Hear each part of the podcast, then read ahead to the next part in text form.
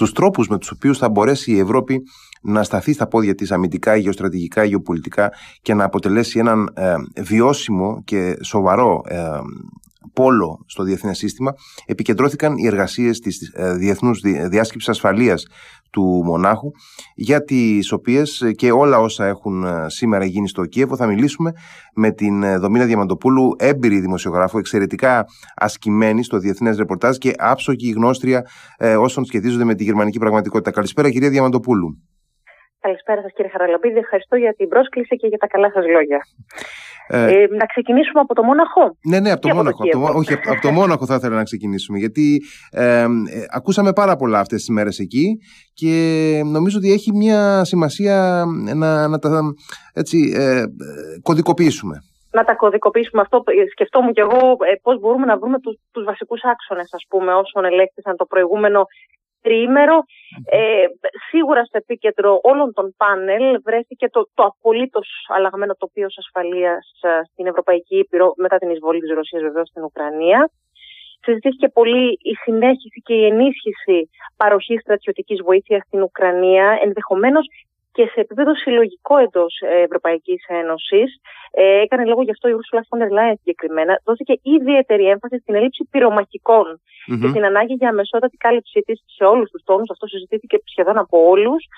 Ε, Επίσης, στο επίκεντρο βρέθηκε βέβαια η συνέχιση της Ευρωπη... της Ευρωπαϊκής αλλά και Διατλαντικής Ενότητας. Βλέπουμε ότι και τα δύο αυτά είδη ενότητας έχουν ενισχυθεί τον τελευταίο χρόνο και όλοι επεσήμαναν ε, πώς αυτό πρέπει να συνεχιστεί πάση θυσία. Mm-hmm. Συζητήθηκαν βέβαια και ζητήματα αγκάσια. Ε, αναφερθήκατε σε αυτό και στον πρόλογό σας, σας άκουσα, στο, στο κατά πόσον η Ευρώπη πρέπει και πώς μπορεί να αυτονομηθεί στρατιωτικά και να απεξαρτηθεί, ας πούμε, κατά κάποιον τρόπο στο πεδίο της άμυνας από τις Ηνωμένες Πολιτείες ώστε να μπορεί να συνδράμει και εκείνη στην ε, ευρύτερη ασφάλεια στον ευρωατλαντικό χώρο. Θέμα συζήτησης βεβαίως η αύξηση των αμυντικών δαπανών των κρατών μελών της Ευρωπαϊκής Ένωσης, η διεύνηση του ΝΑΤΟ. Έχουμε τις αιτήσεις της Φινλανδίας και της σουηδια βεβαια που εκκρεμούν. Η Κίνα βρέθηκε στο επίκεντρο και λόγω της ε, κλιμακούμενης έντασης Πεκίνου Ουάσιγκτον, αλλά και λόγω της ανησυχίας που προκαλεί στη Δύση, θα λέγαμε η, η εγκύτητα Κίνα-Ρωσία, μάλιστα κατά τη διάρκεια της διάσκεψης, ο επικεφαλής της uh, κινέζικης αντιπροσωπείας αποκάλυψε ότι το Πεκίνο έχει ήδη έτοιμη μία πρόταση για ειρηνευτική συμφωνία και ότι θα επιχειρήσει να αναλάβει και ρόλο διαμεσολαβητή ανάμεσα στην Ουκρανία και την Ρωσία, κάτι που περιμένουμε να δούμε ενδιαφέρον. Το είχαν ζητήσει οι Ευρωπαίοι ηγέτες και όλα Σόλτς είχε ζητήσει από το Xi Jinping να ασκήσει πίεση στον Πούτιν. Ε, δεν ξέρουμε τώρα βέβαια πόσο αξιόπιστος ε, εταίρος είναι το Πεκίνο, mm-hmm. πώς θα εξελιχθεί αυτό και ο Σόλτ και ο Μακρόν παντού αξιολόγησαν ότι δεν είναι κατάλληλη περίοδος για διαπραγματεύσεις, γιατί εντείνονται οι ρωσικές επιθέσεις και θεώρησαν και αξιολόγησαν ότι πρέπει να προετοιμαστούμε για μακρά συνέχιση του πολέμου. Αυτό, αυτή ήταν μια δυσίωνη πρόβλεψη, αλλά νομίζω ότι το βλέπουμε και εμείς αυτό ούτως ή άλλως. Ε, ναι, παρακαλώ. Ε, για τα πυρομαχικά τώρα, ε, τεράστιο θέμα. Ο Ζελένσκι ε, το τόνισε. Θέλουμε τζετ, θέλουμε τάγκ, θέλουμε πυρομαχικά. Άρχισε και μια μικρή κριτική στη Δύση. Τους κατηγόρησε και αυτό που τους κατηγορεί συνήθως τους ηγέτες, ότι αργούν να λάβουν κάποιες αποφάσεις. Ε, μάλιστα και ο Μπορέλ, ο ύπατος εκπρόσωπος της Ευρωπαϊκής Ένωσης, ε, είπε ότι πρέπει να παραδεχτεί η Ευρώπη ότι έχει καθυστερήσει να λάβει κάποιες καθοριστικές αποφάσεις αναφορικά με τις στρατιωτικές εξαγωγές. Για παράδειγμα, είπε τις παραδόσεις αρμάτων μάχης. Χτύπησε καμπανάκι στη Γερμανία, νομίζω, εκεί, γιατί κυρίως η Γερμανία έχει ε, επικριθεί για την καθυστέρηση στη λήψη αυτής της απόφασης. Πάντως, ο Γερμανός καγκελάριος ε, ε, τόνισε ότι ε, και κάλεσε, θα έλεγα, και τα υπόλοιπα κράτη-μέλη να, να στείλουν άμεσα άρματα μάχη στην Ουκρανία. Πρόσφατα και η Γερμανία το έπραξε αυτό με τα Leopard 2, τα, τα τάγκ. Τώρα, ε, μιας και αναφέρθηκα πριν στο τι μπορούμε να κάνουμε για να λειτουργήσουμε όλοι μαζί ως Ευρωπαϊκή Ένωση και να στείλουμε πυρομαχικά και όπλα στην Ουκρανία. Ναι, αυτό, με αυτό, αυτό που με ενδιαφέρε πάρα πολύ, γιατί ε, αναφέρατε ότι μίλησε η Ursula von der Leyen για μια συλλογική ε, ε, αποστολή βοήθειας. Και αυτό το, το, συλλογικό σχήμα έχει ένα ενδιαφέρον, πραγματικά. Έχει ένα ενδιαφέρον. Ε, είπε χαρακτηριστικά ότι η Ευρωπαϊκή Ένωση σκοπεύει να συνεργαστεί με την αμυντική βιομηχανία της Ένωσης ώστε να επιταχυνθεί και να αναβαθμιστεί η παραγωγή των πυρομαχικών, τα οποία όπως είπαμε απεγνωσμένα χρειάζεται η Ουκρανία, αναφέροντας μάλιστα χαρακτηριστικά και το αναφέρω ακριβώς όπως το είπε ότι μια προσέγγιση αντίστοιχη με αυτή που χρησιμοποιήθηκε για την παραγωγή και διάθεση των εμβολίων έναντι του κορονοϊού ίσως είναι αποτελεσματική και σε αυτή την περίπτωση. Θα μπορούσαμε, είπε, να κάνουμε συμφωνίες που θα δίνουν τη δυνατότητα στην αμυντική βιομηχανία να επενδύσει στις γραμμές παραγωγής ώστε να παράγουν μεγαλύτερες ποσότητες ταχύτερα. Βέβαια, δεν ξέρω πόσο γρήγορα θα μπορούσε να γίνει κάτι τέτοιο. Έχουμε δει ότι αργούμε λίγο στη λήψη αποφάσεων. Αυτό είναι το δικό μου σχολιο Και έχουμε βέβαια και μια πρόταση της Εσθονίας, κράτους της Βαλτικής, ε, τα οποία κράτη της Βαλτικής γενικώς οθούν προς μια αυστηρότερη στάση εναντί της mm Ρωσίας. να ζητάει η Πρωθυπουργός της Εστονίας, η Κάγια Κάλλας, ε, τα κράτη-μέλη να συνεισφέρουν με 4 δισεκατομμύρια ευρώ σε ένα κοινό ταμείο για να αγοραστούν ένα εκατομμύριο πυρομαχικά για την Ουκρανία. Οπότε ανοίγει αυτό το θέμα λοιπόν, στο πώς μπορούμε όλοι μαζί να έρθουμε σε μια συμφωνία και να παράξουμε όπλα και πυρομαχικά για να βοηθήσουμε την Ουκρανία.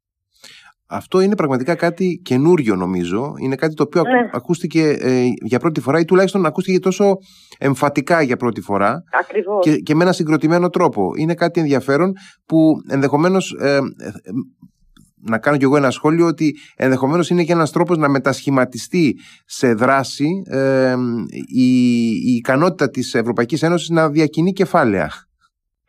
Θα το δούμε αυτό. Ξέρετε, έχω πάντα μια επιφύλαξη γιατί πρέπει να δούμε και Πώς θα συμφωνηθεί αυτό, είναι τα κράτη-μέλη, αλλά η αλήθεια είναι ότι είναι σημαντικό ότι, όπως είπατε και εσείς, τίθεται επισήμως πλέον το ζήτημα στο τραπέζι. Θα ξεκινήσει προφανώς αυτή η, η συζήτηση. Ε, τώρα, ε, έγινε ε, ε, μεγάλη συζήτηση και για το πώς θα μπορούσε να τελειώσει ο πόλεμος, βέβαια, mm-hmm, όπως καταλαβαίνουμε. Αν είναι δυνατή μια ειρηνευτική συμφωνία, αν είναι δυνατό να ξεκινήσουν ειρηνευτικές διαπραγματεύσεις. Ε, υπήρχε ένα πολύ ενδιαφέρον πάνελ με τρεις υπουργούς εξωτερικών της Γερμανίας, την Αναλένα Μπέρμποκ, τον Άντωνι Μπλίνκεν των Ηνωμένων Πολιτειών και τον Δημήτρο Κουλέμπα της ε, Ουκρανίας. Και ουσιαστικά και η Μπέρμποκ και ο Μπλίνκεν είπαν δεν ήμασταν έτοιμοι για πόλεμο και γι' αυτό δεν έχουμε πυρομαχικά, γι' αυτό δώστε μας και λίγο χρόνο. Και ε, για την συμφωνία την, την ειρηνευτική είπαν ότι αν η Ρωσία αποφασίσει να φύγει αύριο θα τελειώσει αύριο ο πόλεμος. Ουσιαστικά δεν μας είπαν ε, κάτι και δεν αναφέρθηκαν και καθόλου στο εδαφικό Έρχεται λοιπόν εδώ ο Κουλέμπα, ο Ουκρανός Υπουργός Εξωτερικών στο πάνελ και αναφέρεται στο εδαφικό ε, και μάλιστα έθεσε και θα λέγαμε δύο επίπεδα. Το ένα είναι το, το βραχυπρόθεσμο και το μακροπρόθεσμο, το τι προσδοκά το Κίεβο.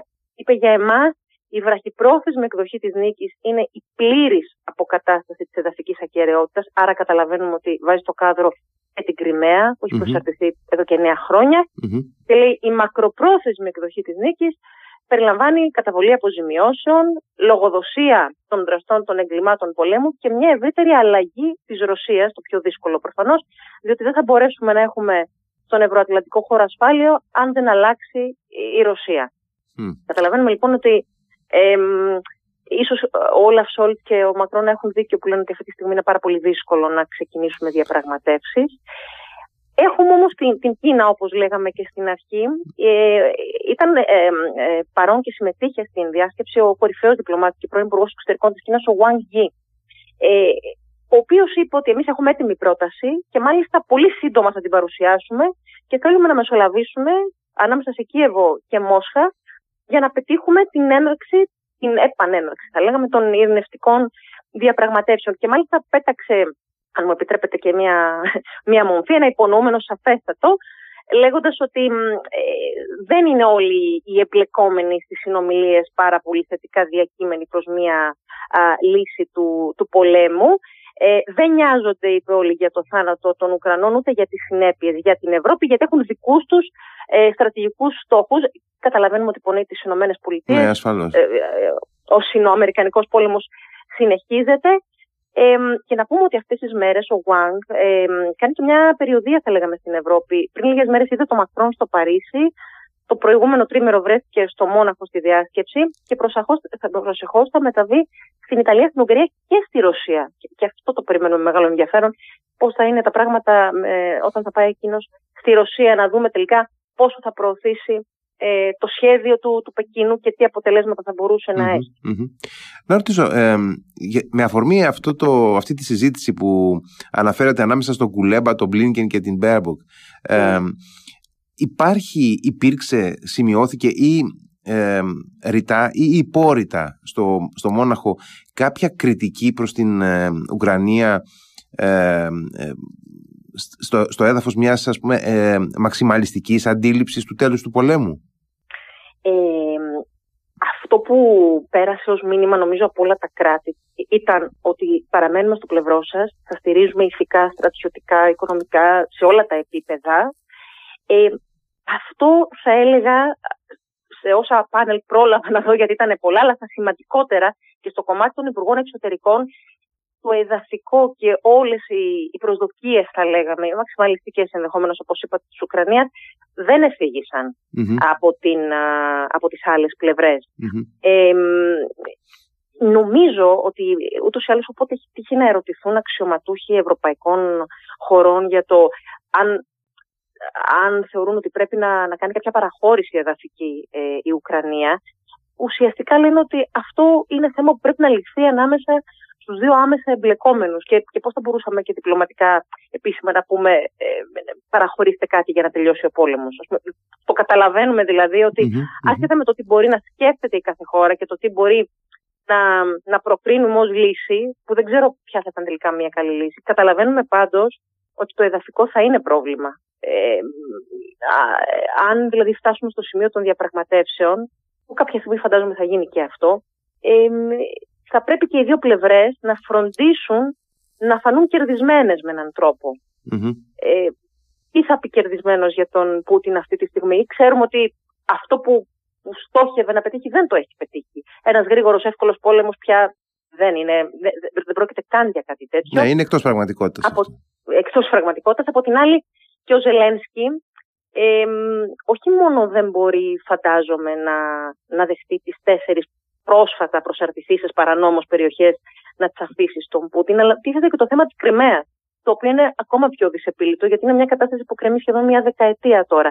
Νομίζω ότι αυτό είναι ένα θέμα που θα το βρούμε μπροστά μας και νομίζω ότι ε, γι' αυτό ακριβώς το λόγο δεν είναι και εύκολο ε, η Ευρωπαϊκή Ένωση να πάρει κάποια θέση σε αυτό. Mm-hmm. Νομίζω είναι ένα πολύ ευαίσθητο θέμα και στο πώς εμπλεκόμαστε τελικά σε όλο αυτό. Αν και εμπλεκόμαστε με πάρα πολλούς τρόπους, αλλά η τελική απόφαση είναι ανάμεσα στην Ουκρανία και στη Ρωσία ενδεχομένως. Να σας ρωτήσω, ε, επειδή φυσικά η διάσκεψη του μονάχου ε, γίνεται στη Γερμανία προφανώς και δίνει και έναν πολύ μεστό τόνο για τον τρόπο με τον οποίο οι Γερμανοί ε, αντιλαμβάνονται τα πράγματα και συζητούν για αυτά. Λοιπόν, ε, ήταν ε, νομίζω ιδιαίτερα αναμενόμενη η τοποθέτηση του καγκελάριου Σόλτς ε, και της Υπουργού Εξωτερικών, της Αναλένα Μπέρμπουκ.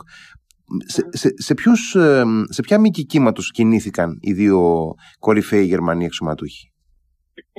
Ε, Καταρχάς, νομίζω πρέπει να επισημάνουμε ότι κατά την εναρκτήρια ομιλία ο καγκελάριος Όλαφ Σόλτς, ε, επειδή έχει υπάρχει έτσι μια, μια ατμόσφαιρα που έχει δημιουργηθεί ότι όσο βοηθάει η Ευρώπη την Ουκρανία κλιμακώνει τη στάση της έναντι της Ρωσίας και η Ρωσία έχει αυτή τη ρητορική ότι εμπλέκεται άμεσα η Δύση. Ε, και είναι, και, είναι και μια ρητορική που έχει.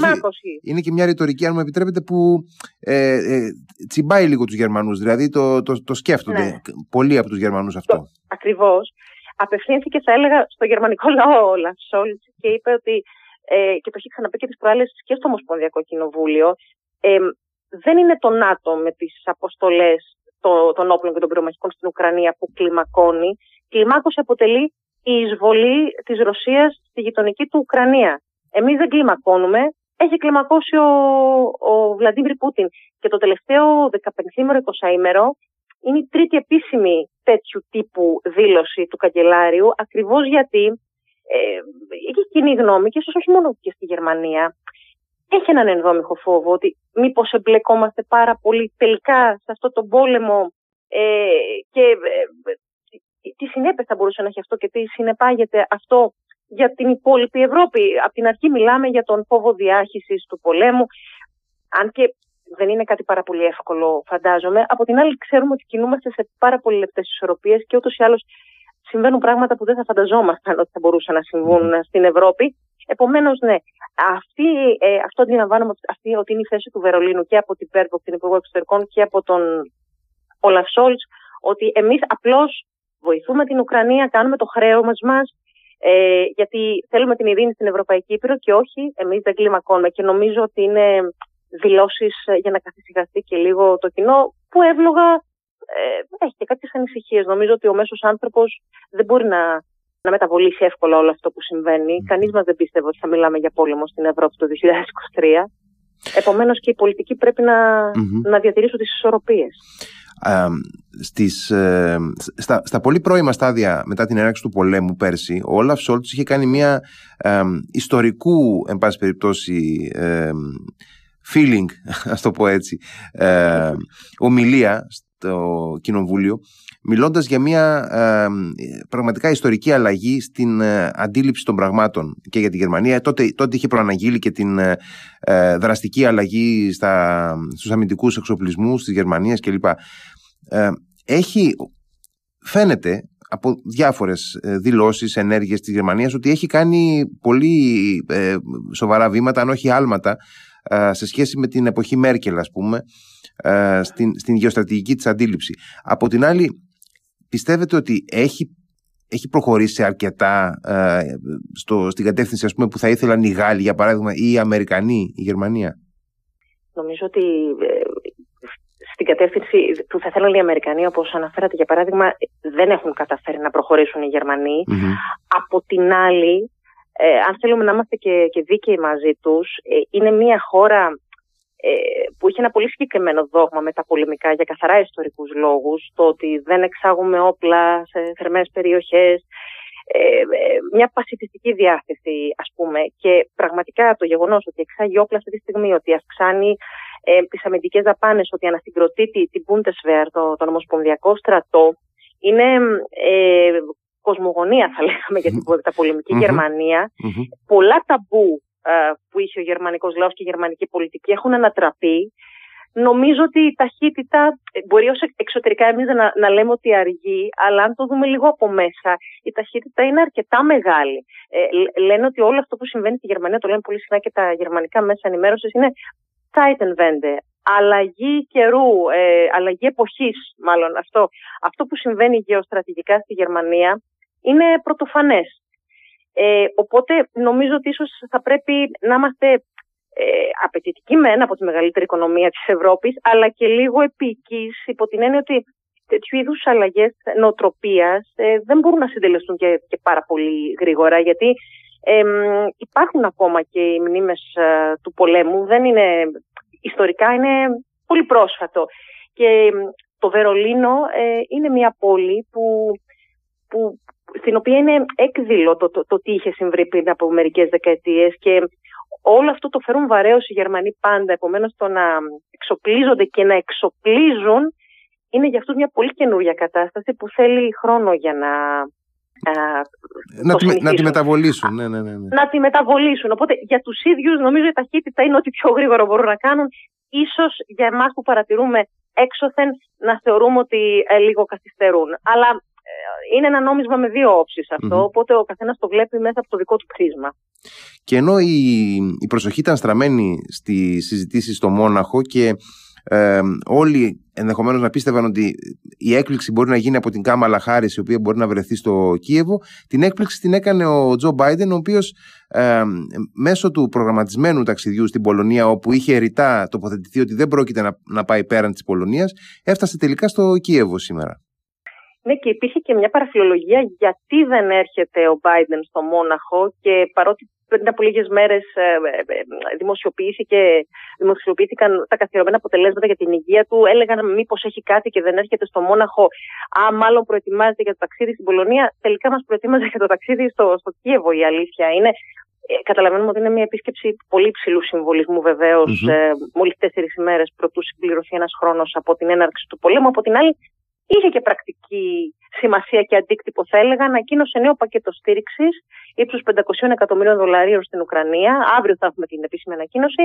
Παράδοση βαρέων όπλων και πυρομαχικών και νέες κυρώσεις στη, στη Μόσχα. Έδωσε, μάλιστα, εκφώνησε και μια κάπως συγκινητική ομιλία, θα λέγαμε, αναφερόμενος ε, σε μια τηλεφωνική συνομιλία που είχε πέρσι τέτοιες μέρες με τον Βολοντίμιρ Ζελένσκι, ε, όταν ε, ε, του είπε ο Ζελένσκι, ε, σε χαιρετώ, δεν ξέρω πόσο σύντομα θα μπορέσουμε να ξαναμιλήσουμε. Ε, ήταν κάπως συναισθηματικό αυτό γιατί καταλαβαίνουμε ότι πραγματικά πριν από λίγες μέρες έβλεπα και εγώ πράγματα που έγραφα ή πράγματα που έλεγα ότι φοβόμασταν και περιμέναμε και πώς μπορούμε να τα αποτρέψουμε. Κάτι που μέχρι και τελευταία στιγμή δεν πιστεύαμε ότι θα γίνει και τελικά έγινε.